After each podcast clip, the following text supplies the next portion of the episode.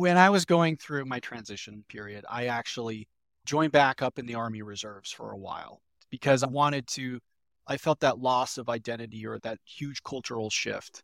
So understand again that that you can try something out and if it aligns to your lifestyle and perspective and where you want to go in life or your values then keep moving forward and if not it's okay to fail it's okay to it's okay to like we said at the beginning of the call a two-way door decision to go back and it's not just returning to the military like i did for for a brief stint but rather stepping out of that and saying i tried that that didn't work i'm going to try something else that didn't work or i'm uh, i'm going to study this or I'm going to try this career path and understand that that give yourself grace. I think is the biggest thing because you're not going to know what's going to happen and I'm right there with you. I don't know what's going on half the time and it's um you don't know what you don't know.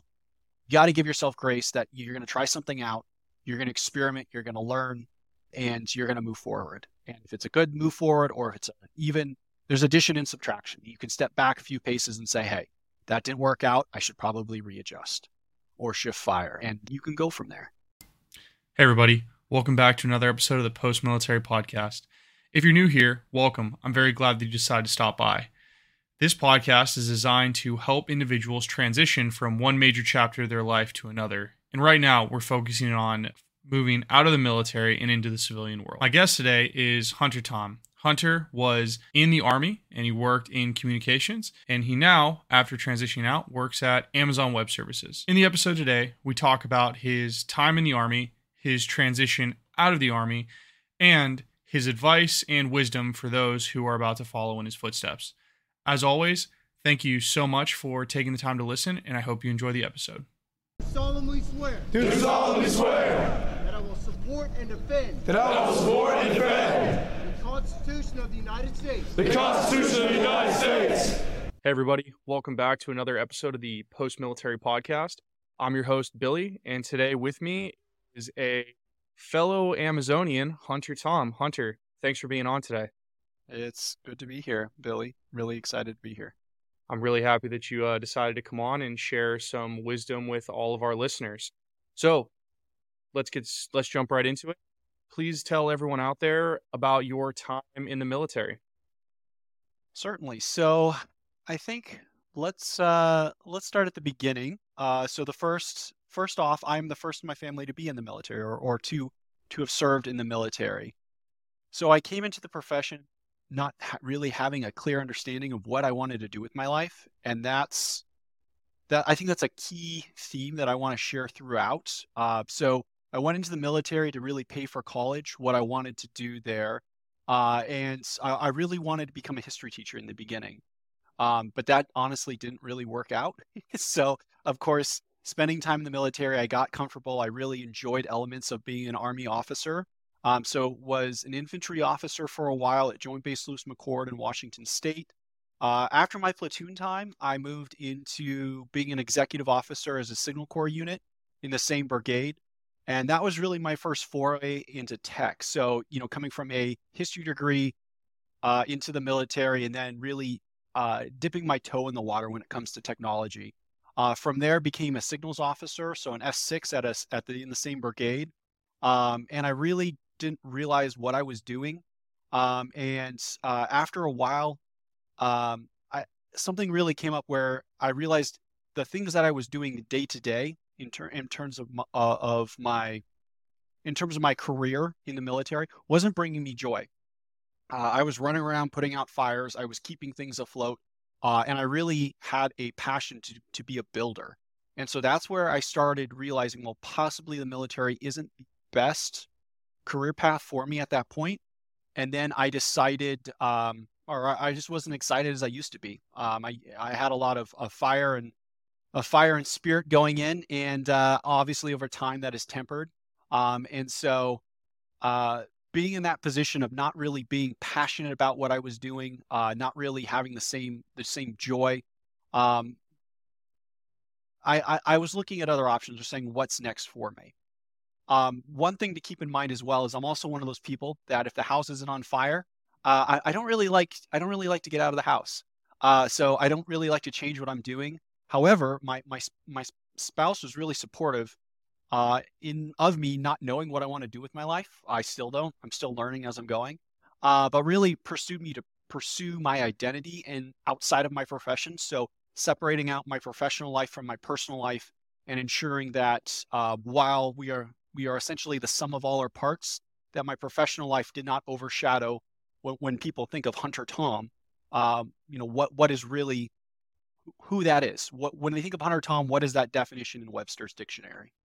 So I think that that's a really quick, uh, you know, throughout my throughout my military experience, and then um, I, I, finally made the decision uh, with the support of my spouse, uh, with some family illnesses, uh, to support my family to tra- transition out and pursue uh, supporting my family and, and really looking and, going on an adventure on on identifying who I was.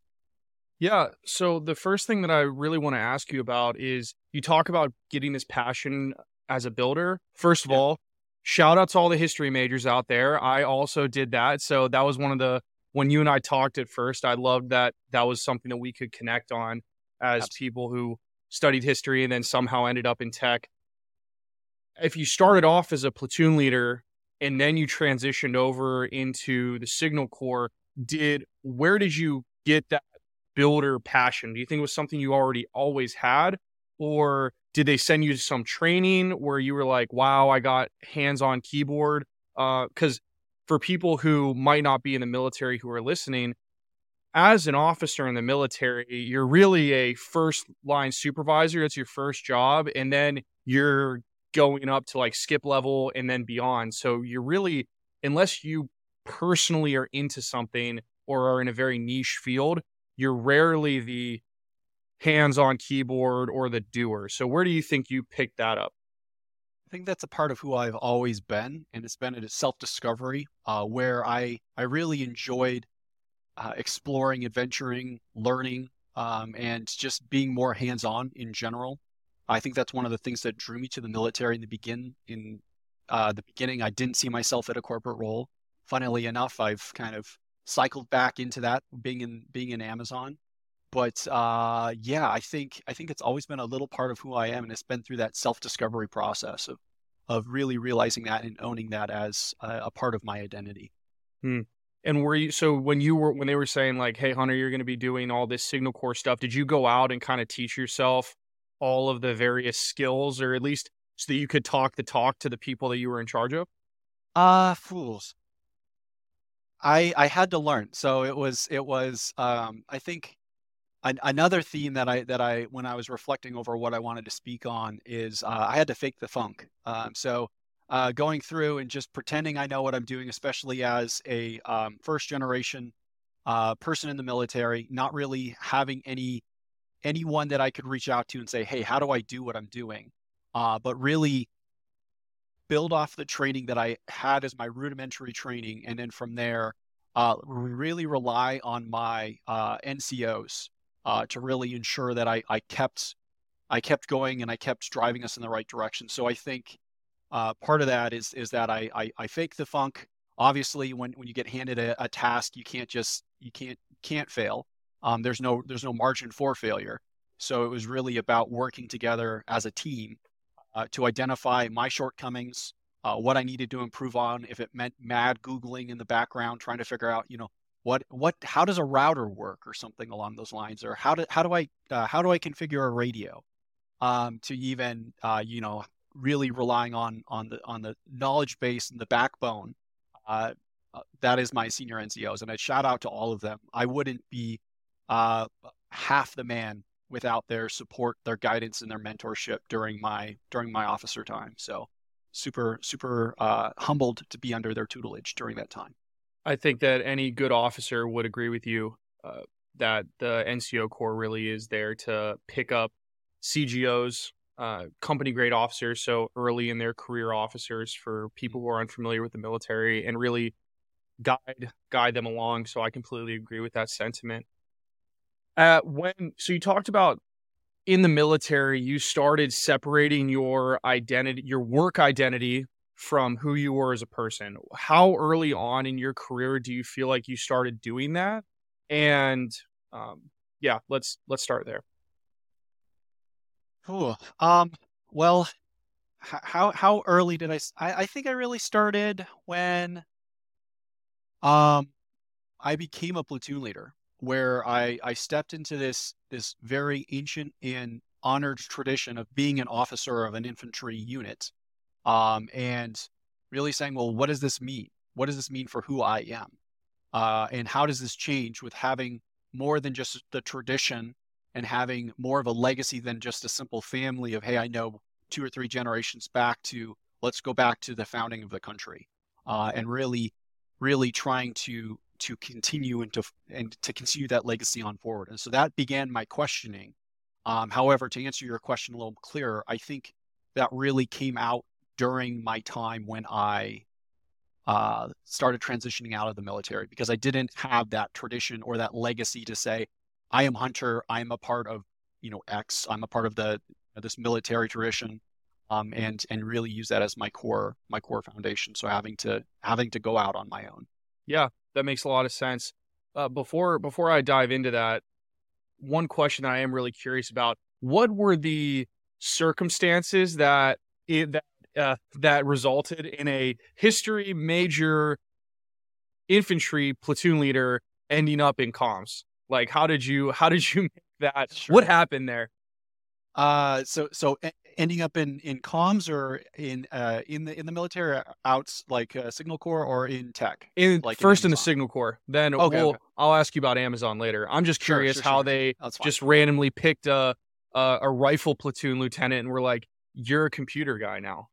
Uh, well, uh, one was uh, the needs and availability of, of platoon leaders at the time. So uh, as we were cycling out platoon leaders after my time, uh, there was a cohort of us that opened up, uh, and um, additionally, I was uh, eventually supposed to be branch detailed signal corps. So what that meant was after uh, becoming a captain, uh, I would go to captain's career course down in Fort Gordon to become a signals uh, signal corps uh, officer.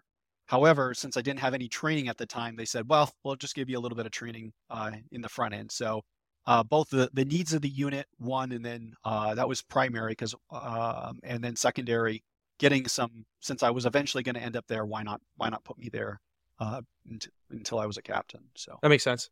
and when you had when you moved to to the S6, so you're you're leveling up in just your kind of reach.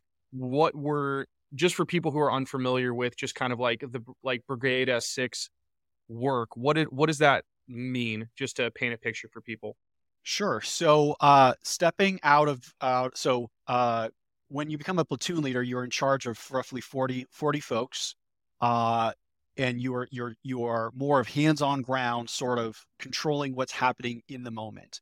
When you step into becoming an executive officer of a company, you really focus on how do I enable those platoon leaders? Um, and how do, how do I enable those platoon leaders and those platoons to accomplish the mission? Uh, and then once we step into becoming a Brigade S6, um, I'm stepping out of that company into, uh, or not, uh, excuse me, not Brigade, Battalion S6. When you step into the Battalion S6, you're looking at how can I enable companies to accomplish their mission. So if you think about it from that perspective, you have uh, squads uh, in platoons accomplishing stuff, uh, accomplishing whatever needs to happen. Those platoon leaders supporting that mission, the companies are supporting that, and then as a as a uh, battalion S6, uh, really stepping in um, and uh, looking at how can I how can I support the that that mission at that scale. So some daily tasks that I stepped into, I was an a, uh, Active Directory domain um, uh, domain admin. Uh, I managed classified and unclassified networks in uh, both on post and in austere environments. I managed satellite communications as well as radio radio wave communications and retrans. So I did um, both, uh, you know, retrans off of planes, off of uh, off of the moon, uh, through the through the atmosphere at different levels of the atmosphere. It was super cool, um, and just really learning about that. And then lastly, of course, doing uh, with the the classified environments, uh, being a cryptographic manager and managing uh, encryption keys and, and doing that sort of stuff and managing computers and and hardware that is running within the battalion. So That's really cool. And for anyone out there who's unfamiliar with uh, satellite communications and radio communications, we don't have radio stations on the moon. we uh, there's just certain waveforms that we can bounce off of the moon or off of different layers of the atmosphere to uh, achieve something called line of sight. And it's uh, it's really cool, super nerdy radio stuff. But uh, before anyone out there thinks that we have stations on the moon that beacon back, we don't. Uh, No, so no, we were we were using it as a mirror essentially. But uh, if you if you are really inter- if anyone's really interested out there, there's a lovely uh, uh, there's lovely novels uh, or not novels, but lovely uh, army publications that will put you to sleep in pretty much instant. that is nothing but math on how to do that. So you can go learn how to do it for yourself and get a ham license, so you're doing it legally and not uh, not getting arrested by the FCC. That's how I did it.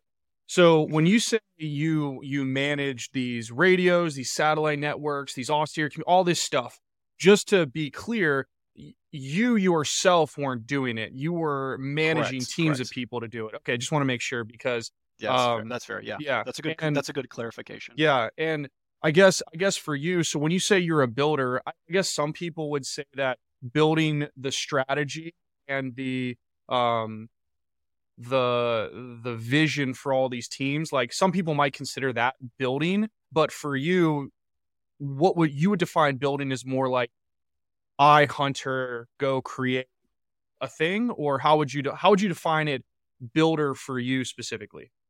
I think for me, building is proactive rather than reactive. So a lot of the things I was doing wasn't uh, creating net new products and services. A lot of what I was doing was uh, keeping things up and running. So obviously, if you have a uh, a radio network uh, running in um, run or you know radio network running, it's not about hey I need to I need to invent a new radio. It's I'm a consumer of that product and I need to keep that up and running for the folks that are a consumer of my of my unit of my shop. So that's where I think uh, being proactive over reactive really makes a difference there. That makes a lot of sense. And yeah, it's a for people who are in a any kind of service, whether it's IT or healthcare, anything where you're maintaining a service that's providing something to a consumer, it is really rough because it's almost a thankless job. Like no one really takes the time to dig into a radio network and go, "Wow, that's really complicated. It's really impressive that you can keep that going."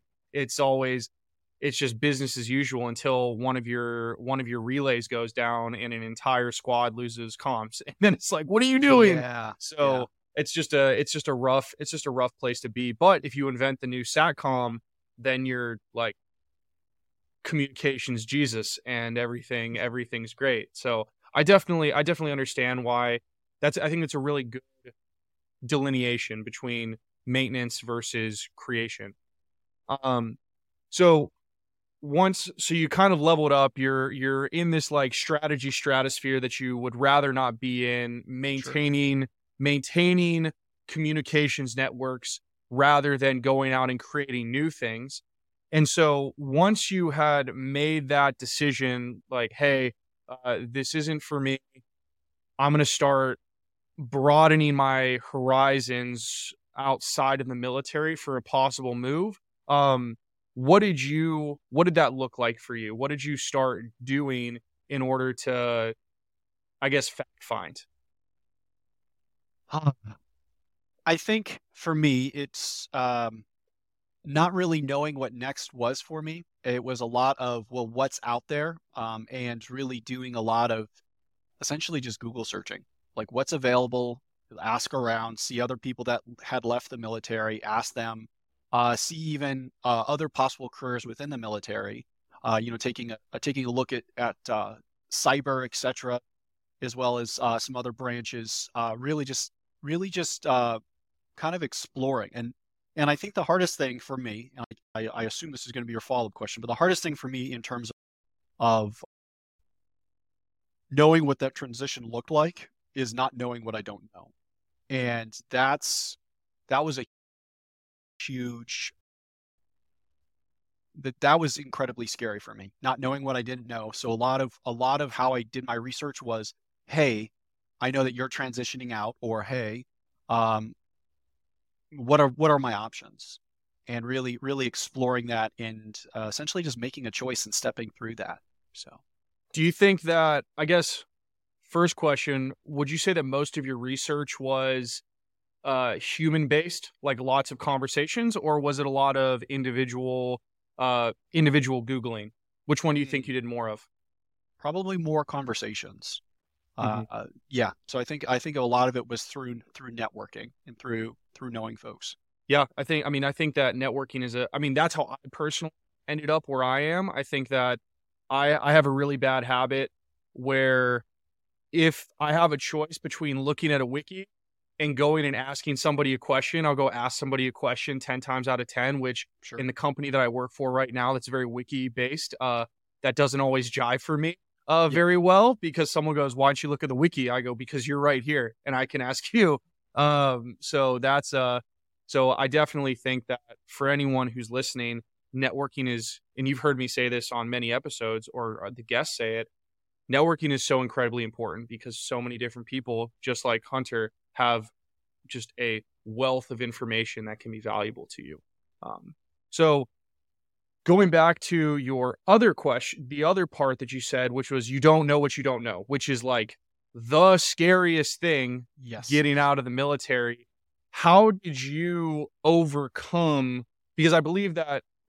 How did you overcome your overall fear of getting out with not knowing what you don't know, combined with your desire to tend towards um, stability?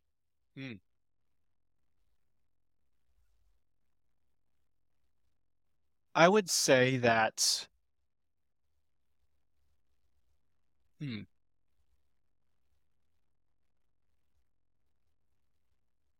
That that is an interest. Okay, so I'm trying to think of the best way to to to answer that. I know you're laughing at me now. Um, I I think for me is that not knowing what I didn't know and and making that decision to leave the military. Should I left the military?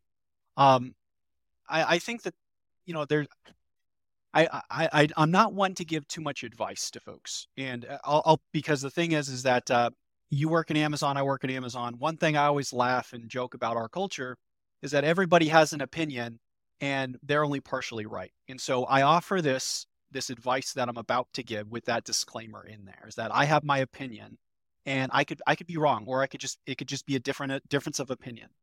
So first off, making that decision to leave the military was incredibly scary. Um, I, if I, truth be told, if it wasn't for my my spouse Danielle um, supporting me and saying, uh, you know, I she wants something better than me, uh, better for me in terms of uh, alignment to who I was and my interests, etc. Um, I would probably again, house not on fire. I would probably still be in the military just because I don't want to deal with the headache. I'm comfortable where I'm at, even though it's not exactly um, it's not exactly uh, causing causing me harm. Um, so I think when it comes to to to answer your question, is that it's really about making a decision uh, and understanding that that um, that it's a two way door decision. That if for some reason I step out of the military, uh, I did it. I did corporate life for a little bit. Uh, I realized it wasn't for me it's okay to decide to go back in the military. I actually had one of my one of my uh, battalion officers, uh, great friend, great uh, great mentor, great great wealth of wisdom that I was able to leverage. He actually spent about five years out between his captain and his major time, um, and that was uh, hugely formative for him. And again, going back to my my theme of uh, we are the sum of all our parts.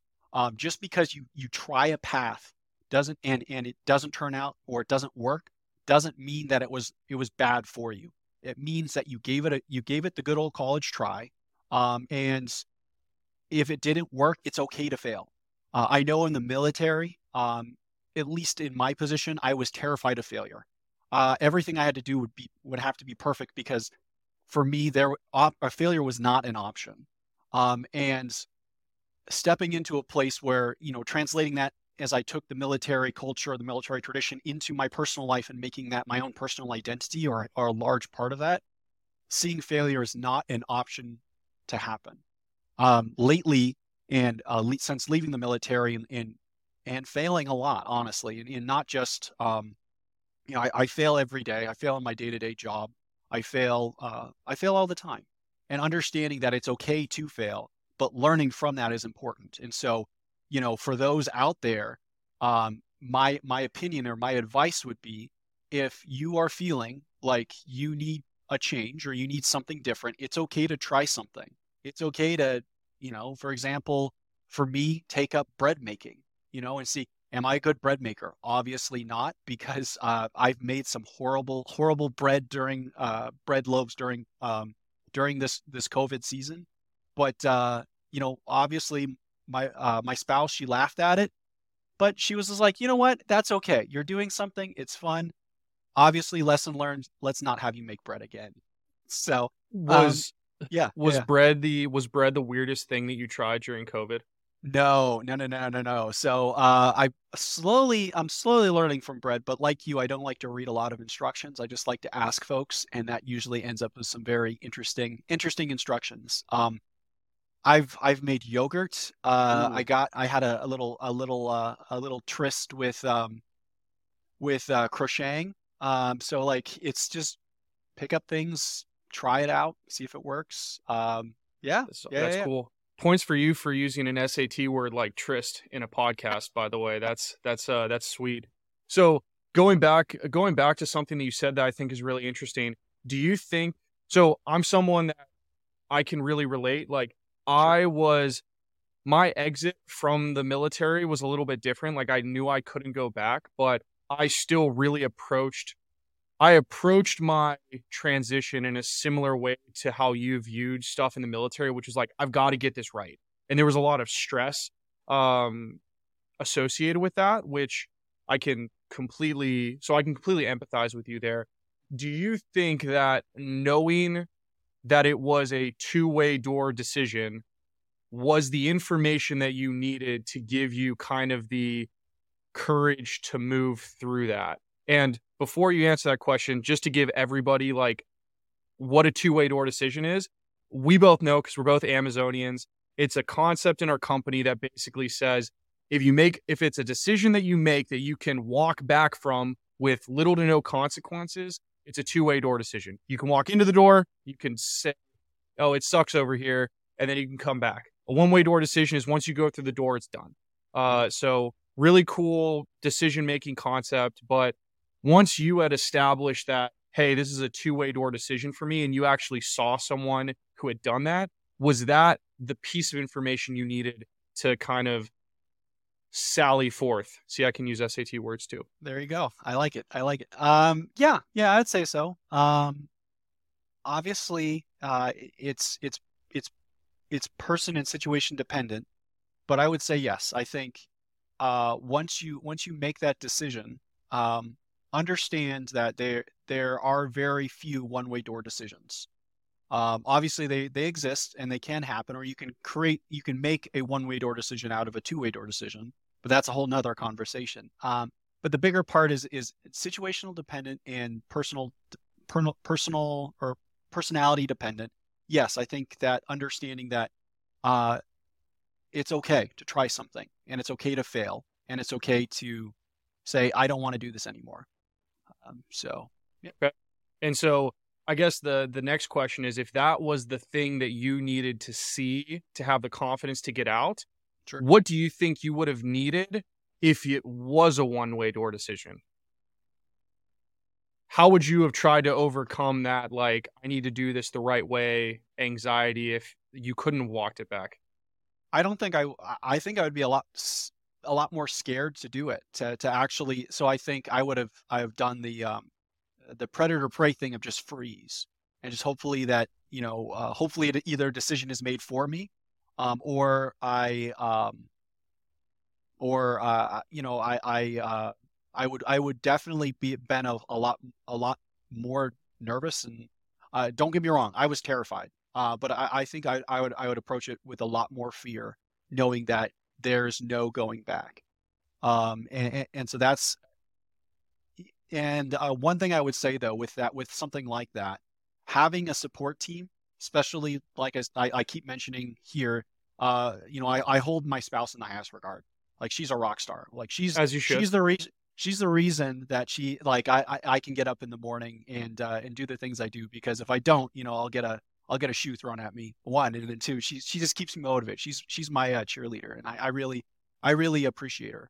Um, but I think having that support system, where even if it's a one way door decision, saying, hey, uh, no matter what you do, if you fail, if you do something right, um, you know, if you if you uh, fail forward or or you know fail upwards, um, that's okay. Um, or you fail back, but having somebody in your corners is so incredibly important, and having that community where folks are are looking after you and really, really trying to ensure that you are doing what's best for you and ensuring that you are being uh, healthy at the end of the day. I think is I think is the best way to to put it, at least in my opinion. Yeah, no, I think that I love that you keep talking about community because I think having that support system is very important because for a lot of people when you get out of the military you might not have that support system in the same way that you thought you did. Sure. And you really do need that to move past move past uh, your time in the military. So I think that that's a that's a wonderful call out. Um, before we kind of continue on, do you think that there's do you think uh, what are some other tools that as someone who really needs to do things or really feels the need to do things right and has that associated stress what are things that you do besides lean on your support system to sure. kind of deal with that and the reason that i ask sure. is because i think that it's i think that very few people view leaving the military as a two-way door decision i think it's a very cool Absolutely. thing that you do and I think that unless you're retiring or getting like medically separated, it always is. But I just don't think people mentally think like that. So, how would you tell them, besides a support system, to if you were in their shoes, what would you do to bring down that anxiety? Hmm. I would say work in degrees. So understand that you don't have to and what I mean by work in degrees is don't feel like you have to change everything over. And that's something that I, I, I find incredibly important, even in my in my today's in my um, in today's job and what I do. Um, I work in degrees, and so I don't try to radically change an organization or a culture or a product line or anything like that overnight. I I look at what is the next little bit that I can do in order just to make that 1% change. Um, and so when it comes to leaving the military, I think the bigger thing to keep in mind is that you you work in degrees. You say, "Hey, I'm not going to, you know, radically change my life and come up with a 20-year plan overnight, but rather um, step into that and, and understand that that trying to trying to be perfect all the time it's not going to happen. You're gonna you're gonna you're gonna work yourself into the grave. Um, but rather saying, hey, listen, I'm gonna get this right, but I'm gonna allow myself one little area where I can be where I can be I can be messy, I can be incorrect, or I can be wrong, and then from there, you know, slowly work that into your schedule and so then you allow a little another little area another little area or hey i don't like this about me or i need to work on this um, and then slowly over time it's not an overnight thing but slowly over time you develop, um, you know, you kind of allow yourself to release hold on that fear of of failing or fear of doing something wrong, um, and jump, jumping off into the unknown to being like, you know what, I'll take a chance. Um, so again, work in degrees and don't feel like you have to change yourself or change um, that fear of failure overnight. Yeah, I think that that's wonderful advice, and it's advice that I did not follow when I got out of the military. I literally sure uh, I got out. I got a new job doing something completely. I mean, it was still in tech, but it was in like cloud, so like completely different. I moved across the country, and I think the only anchoring point that I had that was similar was my wife was still in the military, so I could get on sure. base. And I was like, I would literally go on base some days and be like, oh, oh, this feels similar. Like this is this is nice. and it was it was weird but now that i look back on it i was like oh that felt so good to me because that was a point of commonality that i had that crossed from my old chapter of my life to this new chapter of my life and i think that's incredibly important and i agree with you 100% that's actually something i tell when i when when soldiers my old soldiers reach out to me and say like hey sir um, i say obviously i'm not a sir anymore i'm, I'm hunter Uh, but hey, sir, I'm getting out, and I'm just like, oh, that's great. And I usually check in with them. Uh, and one of the things I, I ask when I check in with them, uh, or I, I, I advise them if they if they want my advice, uh, but I say, you know, keep your schedule. You've been waking up at, uh, you know, five o'clock every morning, in formation at six, you know, working out, doing these things on a Monday, Tuesday. You know, they could they could write their schedule with their eyes closed because um, that's what they've been doing for however long they've been in the military. Keep that. It's not bad. Um, but I would really recognize or or or uh, it, that there's there's value in in that. I, I recognize the value in keeping that schedule and then again work in degrees to slowly release that and for you it was going back on base and just being in that schedule and seeing that schedule that, that the hum of that organization of that very intricate machine work around you uh, but slowly move off of that. And that's something advice that someone gave me again is to work in degrees so i can't claim all the credit for that but uh, the, per- the, the person i was uh, very good friends with said uh, who, who transitioned out himself said um, keep your schedule for at least you know three four months um, and slowly bake in free time to do other things. Um, so again for you it was getting on base and kind of having that feeling like you're in that purposeful uh, forward motion of the organization. Um, for me it was keeping my schedule and, and having having that purpose in what i was doing. I think that's wonderful wonderful advice for people for everyone out there. So when you knew that you were so you knew that you were getting out you started prepping by talking to different folks.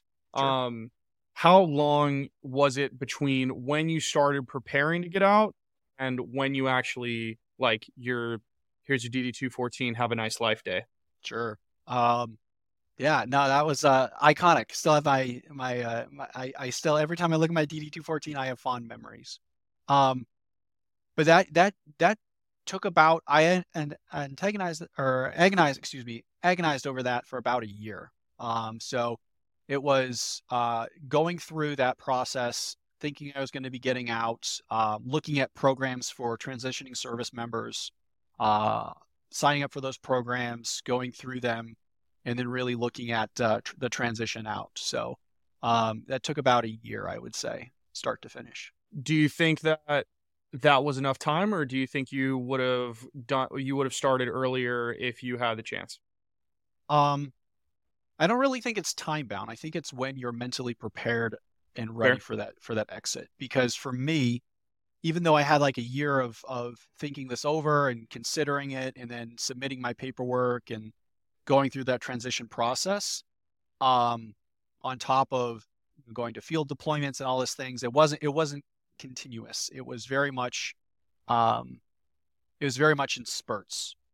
Uh, so so uh, it's it's not. I wouldn't say that that you need an, a year, two years, three years to to decide getting out. I think really it's about when you realize that there's other opportunities or that you are considering getting out. Begin prepping yourself because it's not just hey, I get a DD two fourteen and have a nice life. It is a cultural shift. It's an identity shift, like I talked about earlier. It, you're changing your schedule. You're changing how you dress. I remember the first week after getting out, I looked over at my at my wife and said, "Hey, what do I wear? I don't have a uniform for today." And she just laughed at me and she's like, "All right, you're going to wear this and this." That kind of just giving me again that hey, I'm not having to make all of those decisions right off the bat, but stepping into that and jumping from going hundreds, hundred percent in the military, full speed, full throttle, to the civilian life is very jarring. And so again, slowly back off and slow down and get ready that when you leave the military, you aren't running at, you know, 12 hour days, so on and so forth, working or however long your days your work day is. You're not running at going to the field every quarter you're not running that you have to do all your certs and qualifications and going to the range, etc., like that. Um, having such a very uh, your timeline stretched out in front of you isn't the important thing. The important thing is being able to divorce yourself from that and work your way in to being the master of your own identity and the master of your own universe and where deciding where you're going to go. Yeah, that makes a lot of sense. And I think that that's a, I think that being mentally prepared is probably the most important thing. It's something that I, I harp on. I mean, the whole point of the podcast is so that people Sure. who are not thinking about the mental game that comes with transition start thinking about it uh, before before they ever get to that point. Um, so I I completely agree with that.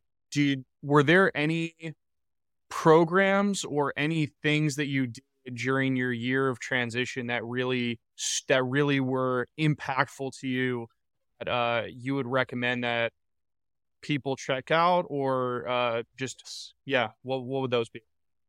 So, uh, how I ended up in the position I am today, again, coming from a zero code, zero tech experience, other than just managing the folks, looking over their shoulders, and every once in a while stepping in and pressing a button Yeah. where. Shooting radio waves at the moon. Yes, yes, yes. It's it's it's uh, again, just point the antenna in that general direction, and it'll It'll it'll eventually get there. Yeah. Um, so um, coming from a no tech experience, you know, essentially my third real career pivot. A huge shout out to uh, hiring our heroes. So I had a a, a couple of folks who transitioned uh, uh, ahead of me, some some fellow officers that I was um fellow platoon leaders with.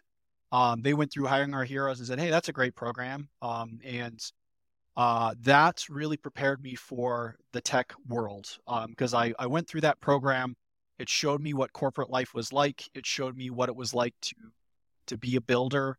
Uh, it showed me what it was like to market myself very very uh, succinctly, and it gave me those uh, to your earlier point incredible networking skills uh, and incredible networking connections. Not just the skills, but you know, I was I was rubbing shoulders with the people that eventually hired me. And uh, once once I exited the program and got my DD two fourteen, um, you know, I was just like, hey, I'm ready, and uh, I was picked up. I was I had the I had the uh, I had the honor, and I had the you know I, I feel very blessed that I was uh, that I was picked up with uh, with from the folks that I talked to. That's really cool. What so is hiring our heroes? Is that is that in tandem with SkillBridge, or are they two separate? Are those two separate programs? haven't been aware of the the machinations of of SkillBridge or of um, hiring our heroes lately, Mhm. so I can't say. Yeah. Um, from from when I was in back in uh, 2017, uh, and going through that, uh, hiring our heroes was part of the Chamber of Commerce uh, to essentially give to to link up service members with corporations around the base. Uh, my again, I was fortunately uh, aligned to Amazon.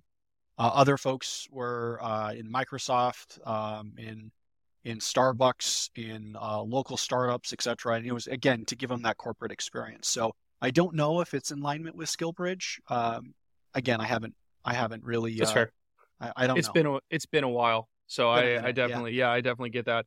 Fortunately for all of you who are listening who have yet to transition, hiring our heroes still exists. It's a fantastic program. A lot of uh, guests on the podcast have talked about it, and SkillBridge, which is just another method of essentially doing the exact same thing that Hunter did.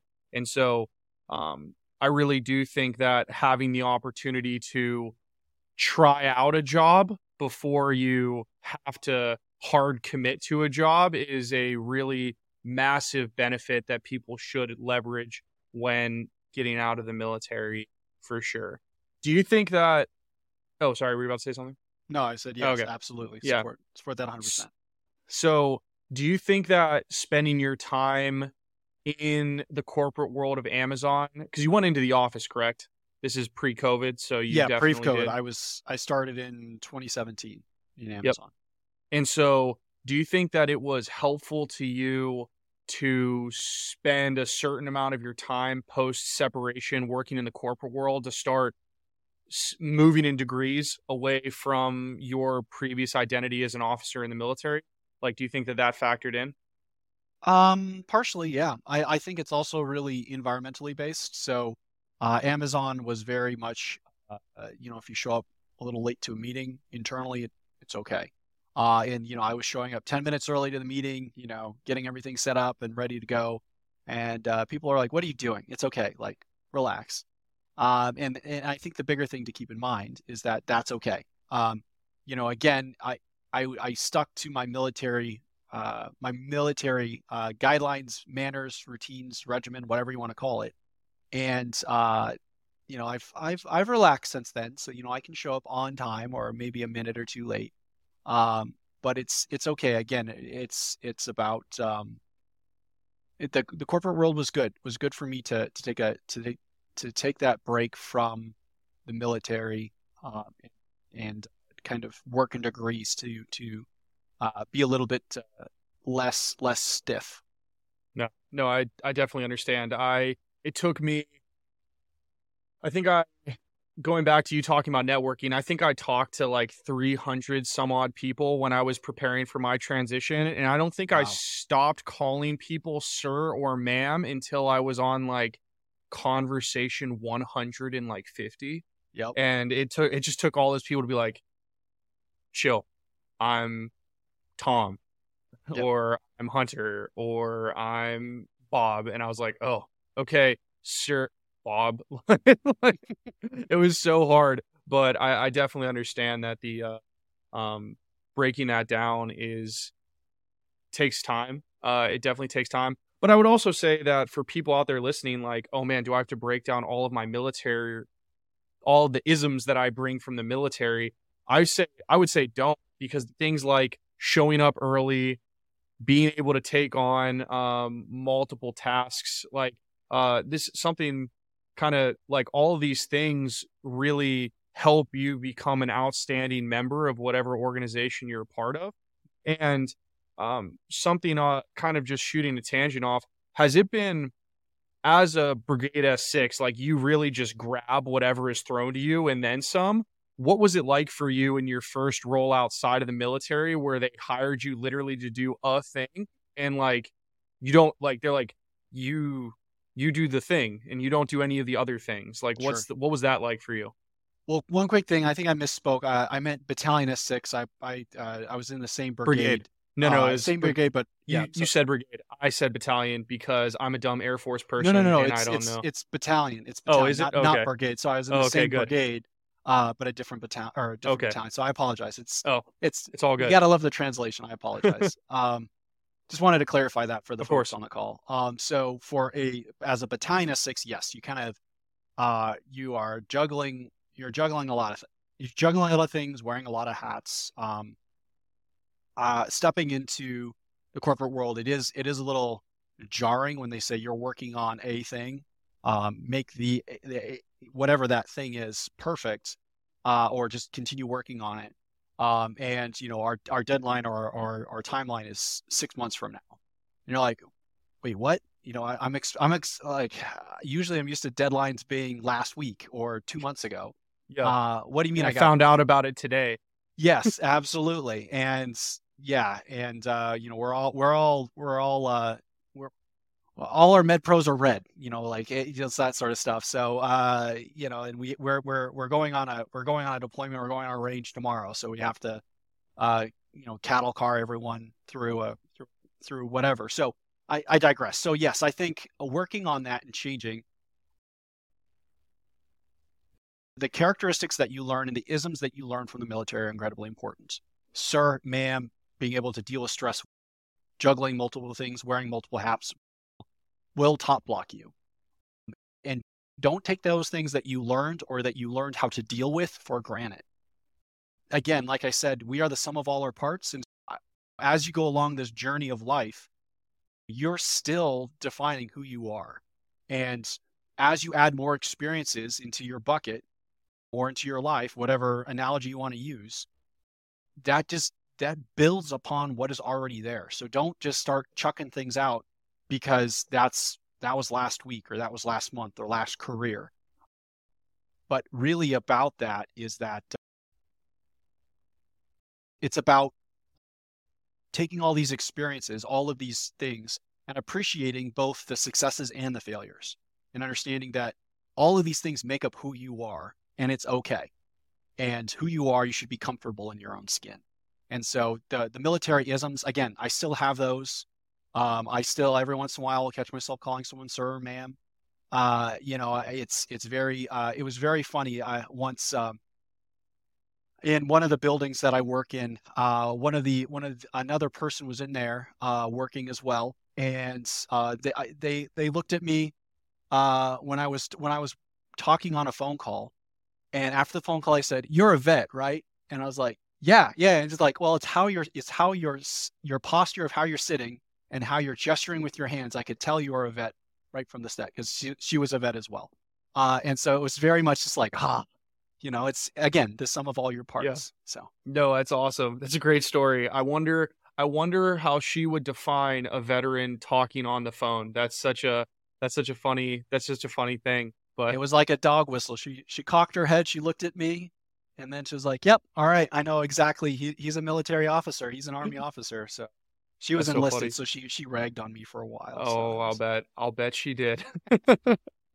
um, before we kind of move into your time at Amazon, Sure. do you have any final, um, any kind of advice that you would give folks who are just from a mechanic's perspective?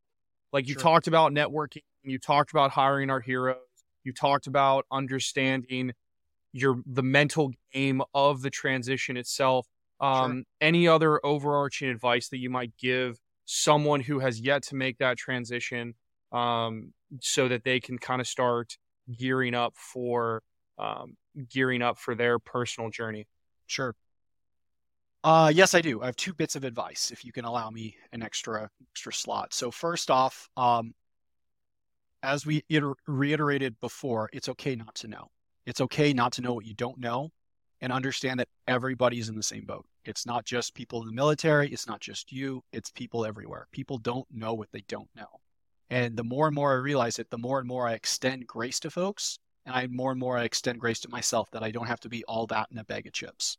So just understand that you don't have to know everything. The key thing is is that when you learn something new is that you iterate and you make you make that you fail fast, you allow that to be part of you know, you don't fail again on that specific thing.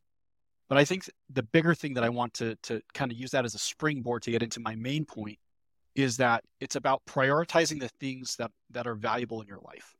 Um, again, you don't know what it. When I was going through the process, like I don't know what's important to me. Uh, but as I've gone through this process of transitioning out and still going through it, um, really prioritizing the things that are important to me and pursuing those. So don't think that I'm replacing the military with a corporate job.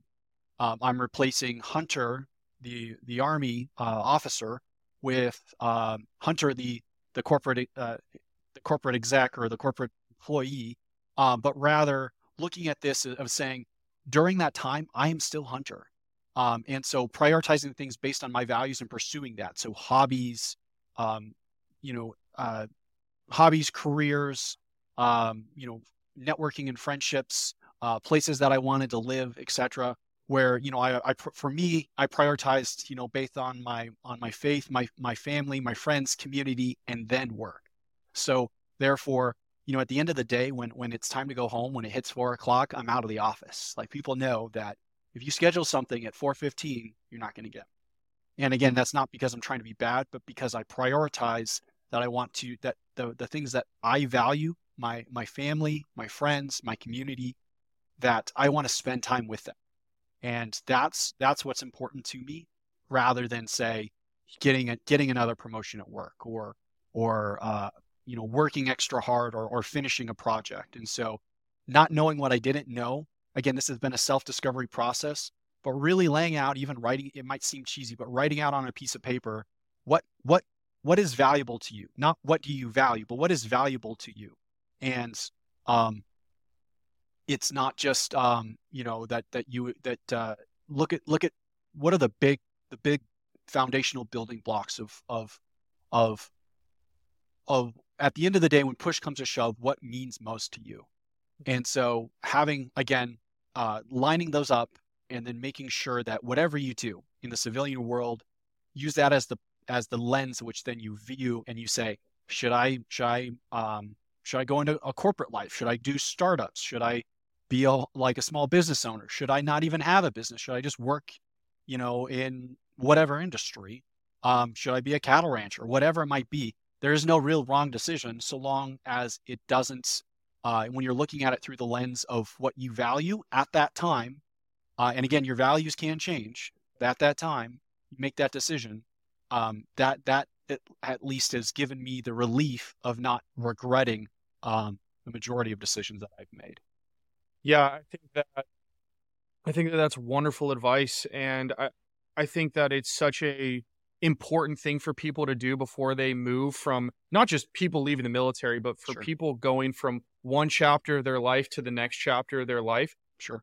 understanding those values outside of their job and understanding that a job falls within your values, but it's not the only like you shouldn't take all of your values and try to ram them into a job. A job is just an aspect of your life that is the summation of your uh, hopefully your values.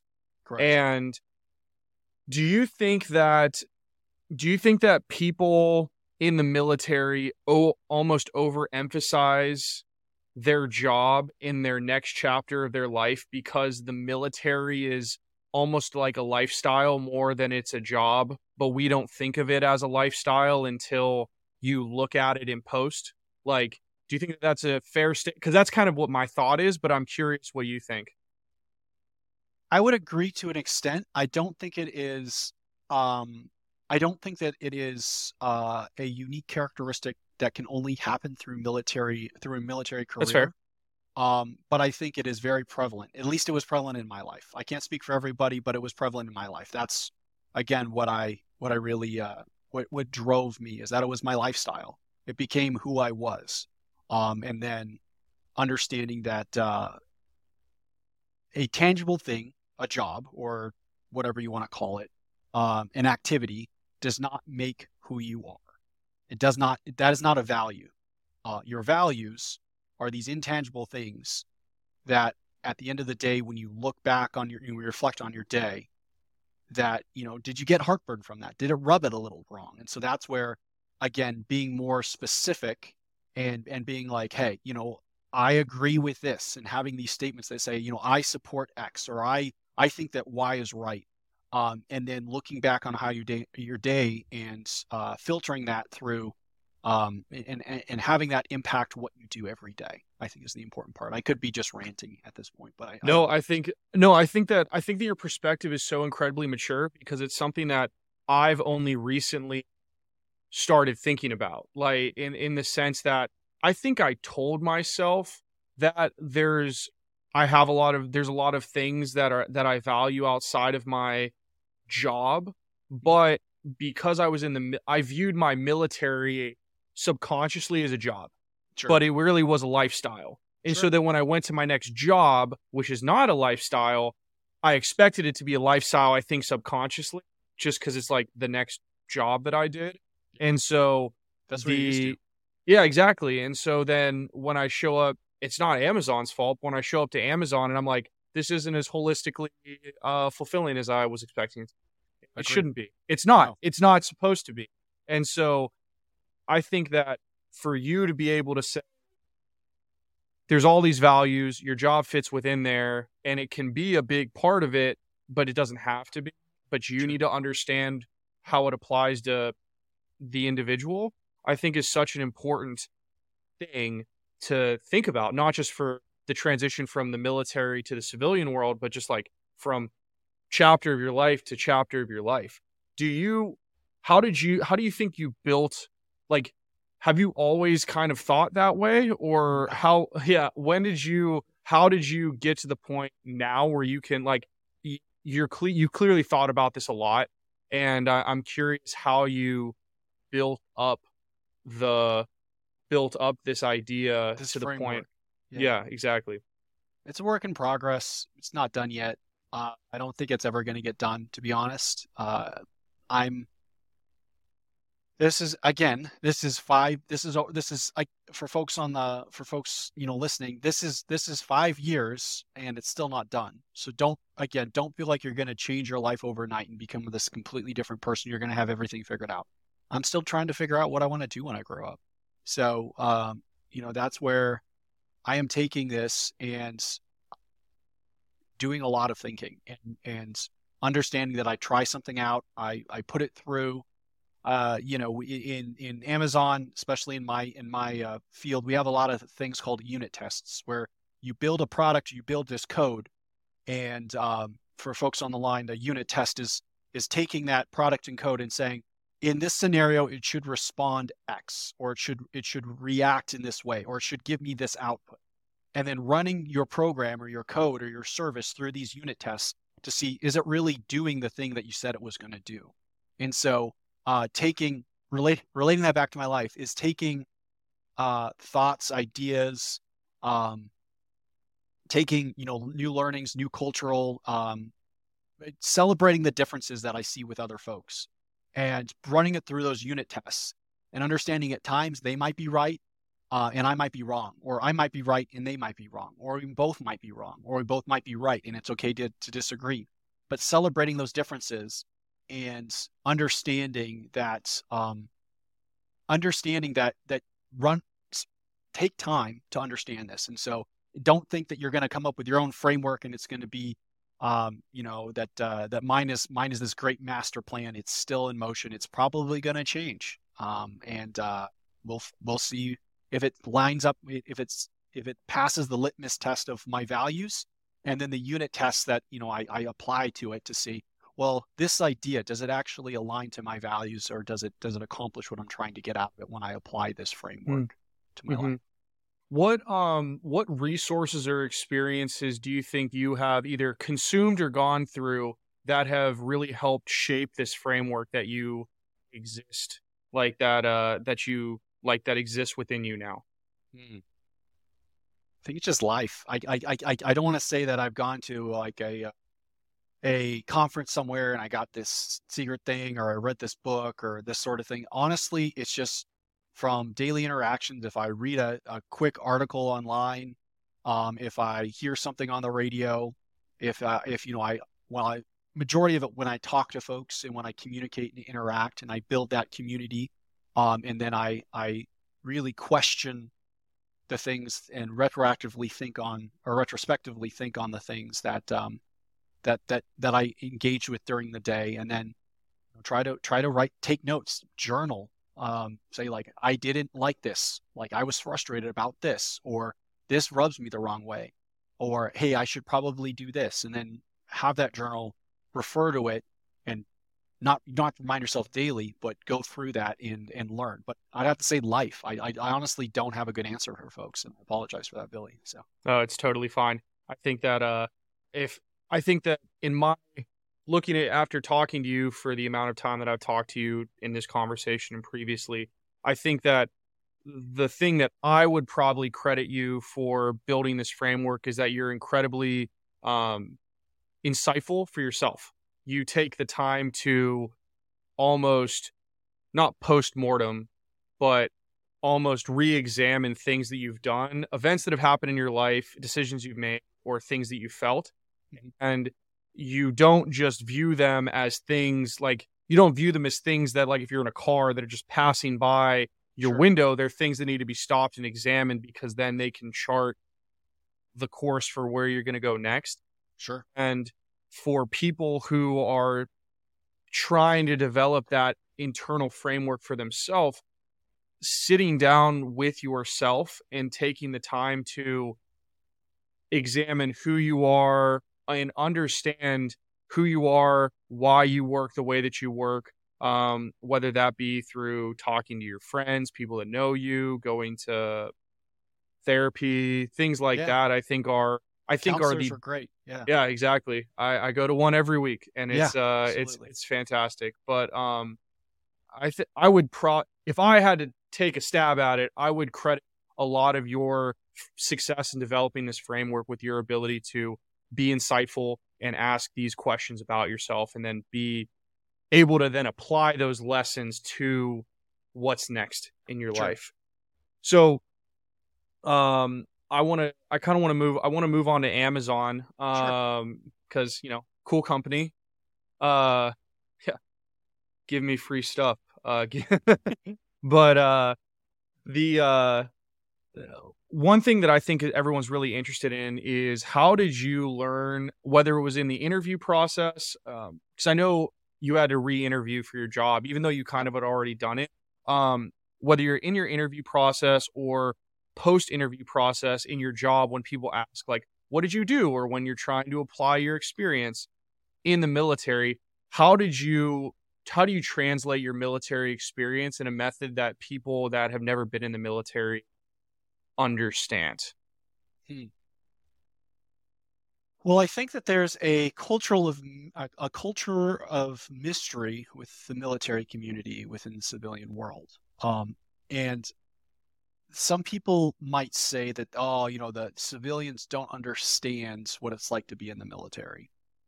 Um, I was thinking over when you said you were going to ask something similar to this question. I was really thinking over how would I respond, and actually, I spent some time thinking.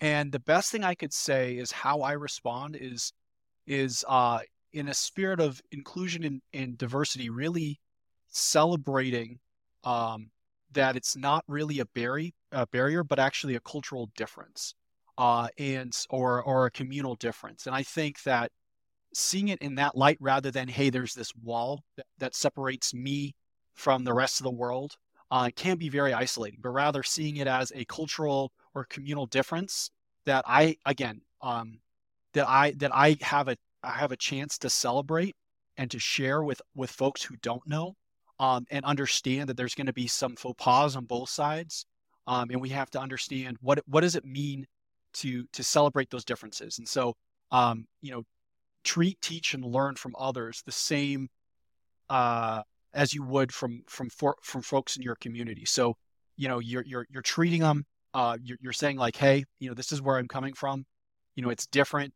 Uh, we have different, you know, we have different, uh, we have different humor. We even have a different uh, way of, of viewing things. Our humor is very differently, very very dark. At least mine is. Um, but really looking at it as uh, learning more about their culture and uh, and and sharing your culture and having that ha- having that communication where you can share funny stories of when you are in, uh, you know, reflect and and celebrate that um, and understand that you know sometimes someone's going to mess up and someone's going to offend you and just extend them that grace and again not treat it as a barrier where you feel isolated and that you can't communicate and you can't you can't uh, you can't can't interact with them to re- really being hey i'm from a different culture you're from a different culture teach me about your culture i will teach you about mine and i do that all the time in amazon it's amazing i so thoroughly enjoy working with the cast of characters that I work with um, from all over the world, from all different experiences and all different walks of life. That when I hop on a call, one of probably one of the first things I say is, "Hey, I don't know how you pronounce your name. Can you tell me how you pronounce your name?" And they're like, "Hey, it's you know whatever." And I'm like, "Oh, that's awesome! Like, well, wh- where are you from? Like, where? What is the lineage of that name?" And I start off the calls that way rather than being like, "Okay, you know, uh, mis misenunciate or, or completely butcher their name and again be okay to like to uh, be okay to fail and say like hey i'm probably going to mispronounce your name i'm sorry um, but when I, I i always tell them this is is a is self-deprecating humor is that hey i come i come from a part of the country where everybody was bill sue and sally so you're going to have to you're gonna have uh, please extend me grace as i try to learn your new name but i think it's so cool i get to meet somebody from this part of the world. And seeing that as as a as a as a uh, an area of celebration really broke down that challenge and say like hey you know you're not supposed to ask those questions. That's not that's not appropriate. Like that's that's for me and you know my my my brothers sisters and, and servicemen in arms. And um, that that could be offensive or can i just have a teaching moment i don't know how to communicate here or i don't know how to you know what do you call yourself you know i don't know i don't know I don't know the culture I'm in. And being able to celebrate that and to learn from that and uh, have that as a two-way door communication. So being able to being able to to go back and forth and have that bi-directional communication is important. I think that that's awesome, and I think that that's such great advice for people who not just going like, how do I talk about my military experience? It's just how do I interact with people that are different from me um, and I think that, and I completely agree. I think one of the coolest parts about Amazon is I love the military because of the div- diversity of people that I got to oh, yeah. work with.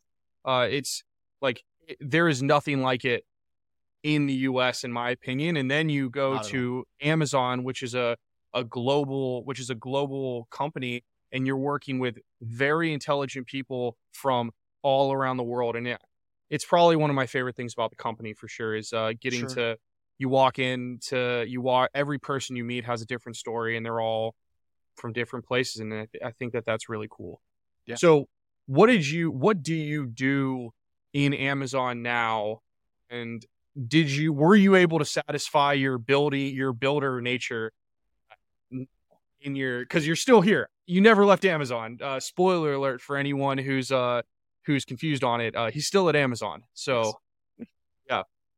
So my day-to-day job, I am considered a principal cloud infrastructure architect. Uh, I didn't start off there. So uh, my interview process, again, um, going back to that point, networking is so important uh, because if you cold call somebody in this in this uh, technology-first world, or you email them, you text them, you send them a LinkedIn notification, you know they don't have any skin in the game. They don't they don't have any grit.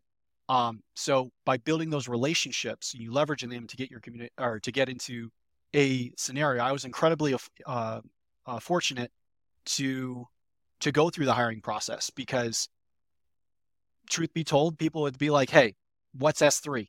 I don't know. Give me Google and I'll figure it out, man. Like I I- don't know what S3 is. And for those on the call, it's a storage system in AWS, Amazon Web Services. And for And those they- in the army, it's not the portion of the brigade or battalion in charge of planning. So Correct. yes. Uh, uh, good point. I forgot about that. No, that's a good one. Um, so like they asked me questions like, "Hey, what's this? Why did you use this service? What you know?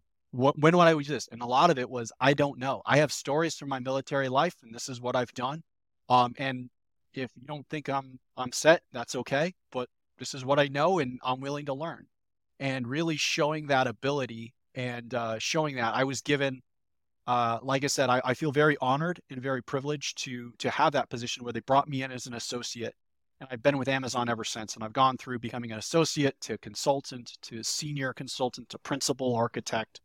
Um, so in my day to day life, to to get to your your question, I apologize for that long runaround.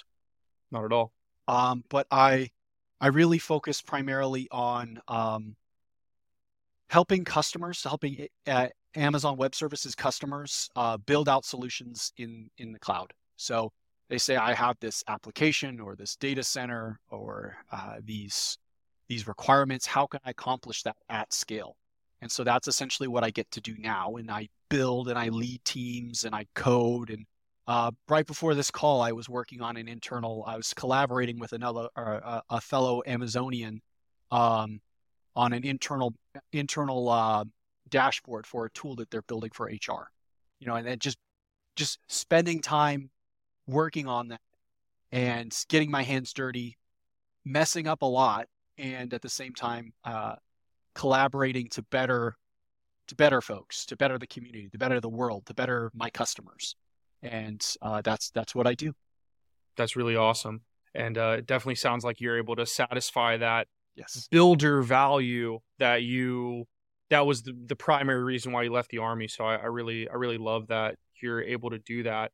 How do you feel like through those multiple different promotions in Amazon, Mhm. what do you think and we've kind of already talked about like the isms of the military, but uh zooming out a little bit more through this journey outside of the military, what parts of your military identity do you think that you've kept and what are the things that you felt like you've left behind um, to now make the current version of you that clearly still has a lot of reverence for what they did in the military, but is now this this person who gets to do this really amazing stuff in tech.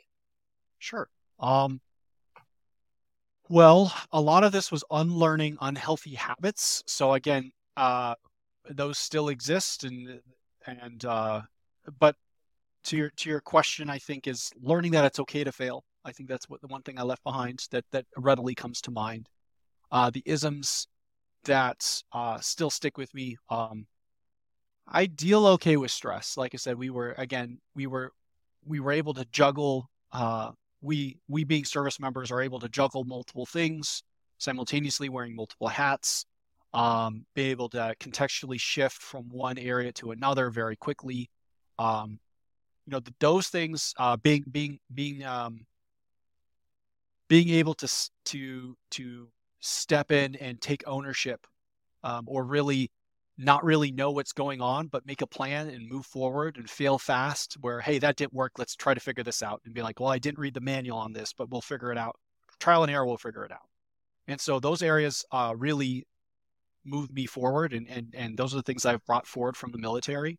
Um, but I, I also just want folks to understand as well is that specifically within Amazon, you know, the ideas of of ownership, um, of uh, you, uh, of being more of a I don't want to say aggressive in a bad way, but being aggressive in the sense of like, hey, someone needs to do this, I'll do this, or I need to I need to this needs to happen. Um, and, and my my military life uh, aligned, or the things that I kept really aligned to the Amazon leadership principles, and so that's why I'm honestly here again. Going back to our early earlier conversation, and I want to stress this because I don't want to sound like a broken record, but I want to stress this because I find this so vastly important. Is really again going back to what's important in your values and your framework, applying to that to your life. And if your job doesn't meet up to that or doesn't align to that, you shouldn't be there. Or you should really question, well, who's right and who's wrong, and can you reconcile that? And so uh, for the isms, I think uh, a lot of it aligned to the Amazon leadership principles, um, and that's kind of what has been what has been driving me, um, and what I've kept from the military and moved forward. So That's awesome. What do you think? Well, we kind of already talked about like you, you've really you've really done a good job of talking about values and viewing your job as just a single part of your values. sure. As you've gone through your time at Amazon and gained more responsibility, how have you exercised your uh, your your desire to kind of spread yourself out into multiple aspects or disciplines in your life outside of your work?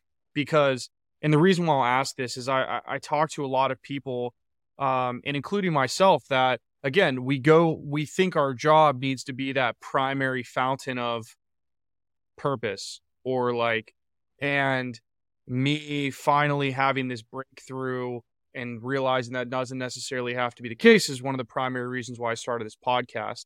Um, but how do you think? How do you um, exercise like those multiple aspects of like spend time there? Certainly. I, the first thing that comes to mind, and you can tell me if this doesn't answer your question, is actually so. Uh, you know, my wife, uh, she worked at a previous company uh, in the Seattle area. That one of their values was, um, or I shouldn't say their values, but really something that they strove for was a balance between all the areas of your life. And what I mean by that is it's not just, uh, you know, work and work and personal life. Uh, step step even further, zoom out a little further. But you have your physical, your emotional, your spiritual, uh, you know, parts of your life, your emotional, um, and and finding a balance and finding um, finding something that that doing things in your life that align to that. And so uh, when you come to when you ask me, you know, like how, have you found this balance? Is it's it's not really about um, you know choosing choosing uh, option A or let, let's let's make this a little more realistic. Choosing ketchup or, over mustard, but it's about finding that balance that allows me to uh, to uh, to hit all those areas, to hit all those check marks, and understand that it's okay not to you know it's it, there's going to be give and take. It's not going to be perfect. I because I what I don't want folks to walk away from this conversation with saying, you know, I need to do these. Yeah, it's not the checklist mentality of I need to do these ten things when you're doing, uh, you know, like a like a in the army it was motor pool Mondays and going through and PMCSing your vehicles, uh, but going through and having this checklist of does it exist, does it, but rather, hey, things are going to be a little, you know, messy. Things are I don't know what what option or what what choice is right uh, but rather trying to find that balance between again your physical, your spiritual, your emotional, and uh, which I keep always forgetting one: S- physical, spiritual, emotional, and uh, Mental? mental. Uh, yeah, I think that's right. Yeah, you got it. You got it. Yeah. So Yes. um, Crushed it. There you go. do you do you feel in after getting out of the military obviously in that transitionary period um i guess starting with your transitionary period in the military getting out how do you feel like your values, like your rack and stack of values, did you feel like they changed leaving the military, going into Amazon? Um, no, okay. Not no, f- no. I, no? I would say that again. It's a change in degrees, and so it's. It, I didn't like walk in day one Amazon and say I am discarding all my previous life and these are my values. Uh, you know, I walked in very much being a member, a service member, a prior prior service member, and then over times adopting, assimilating, uh, challenging my beliefs, challenging just how I operate, and and bringing that in. Um, so again, reiterating, you know, we are we are the we are the the sum of all our parts, and not just our parts, but our experiences. And so understanding that those will change, those will be some sometimes some days I'll be more, you know, knife handing folks than I will just be like, hey, let's grab a cup of coffee and talk about life. Um, but it, it things ebb and flow and, and it's very it's very fluid, at least for me. Again, I'm not I'm not one with hard I'm not one with clear goals in mind, um, other than what I value. And so therefore, uh, for me, it's very loosey goosey. No, that that makes a lot of sense. And as long as you're maintaining those values and then all of your actions throughout the day are kind of processed through that higher order of values, then it, it does make sense. Um, after getting out of the military in your time in your six years out of the military now, have you had to experience a reprioritization of those values? And was it how did you handle how did you handle that? Yes, to answer your question, uh, reprioritization of values. Um, it's ongoing. I'm very self-critical of myself. Again, coming from uh, a culture of uh, I cannot fail. I was very self-critical. I was always trying to be perfect. I was always doubting myself. Um, so again, it might seem like everything's polished, but everything's held together with with baling wire and, and duct tape. Um, but I think the bigger thing for me is that when I when I come across a um, when I come across a um, a different culture, a different uh, idea, lifestyle, uh, something I disagree with, it's not just my immediate response is to to think that I'm always right. I always approach a, situation and I always try to. I- I'm a very prideful person, so I have to remind myself all the time, you know, like Hunter, you're probably wrong, and make sure that I'm stepping into conversations with folks and interactions from a humble perspective and saying like, hey, this is my thoughts. I could be wrong. If I'm wrong, please tell me so I can adjust. And when someone tells me I'm wrong, which they do a lot, um, you know, I can go back and I say, well, am I really wrong?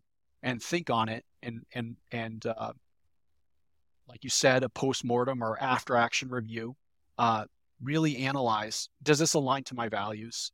And uh, the bigger the bigger building blocks of my values. And, and when I put it through my frame, should I think this way or should I um, should I act this way? Should I say these things?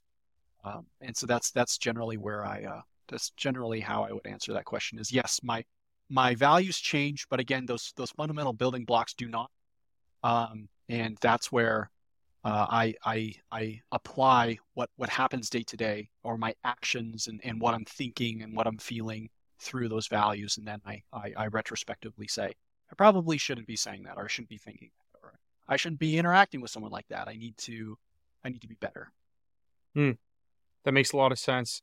Um, for someone who is preparing for just either the transition out of the military um, or has already transitioned out of the military or shoot anyone who's like made a transition in their life um, what outside of this discussion of values that we've already had which i think is incredibly poignant to the question i'm about to ask would you have any other advice of course from your perspective which it varies from person to person but from your perspective Sure. what advice would you give somebody who is to tackle these um this dissociation of identity from something that they were ingrained in before um and they're moving into something new now outside of values and operating in degrees of change because I think those are the two big ones that you've Yeah. stated already that I personally have walked away from so far.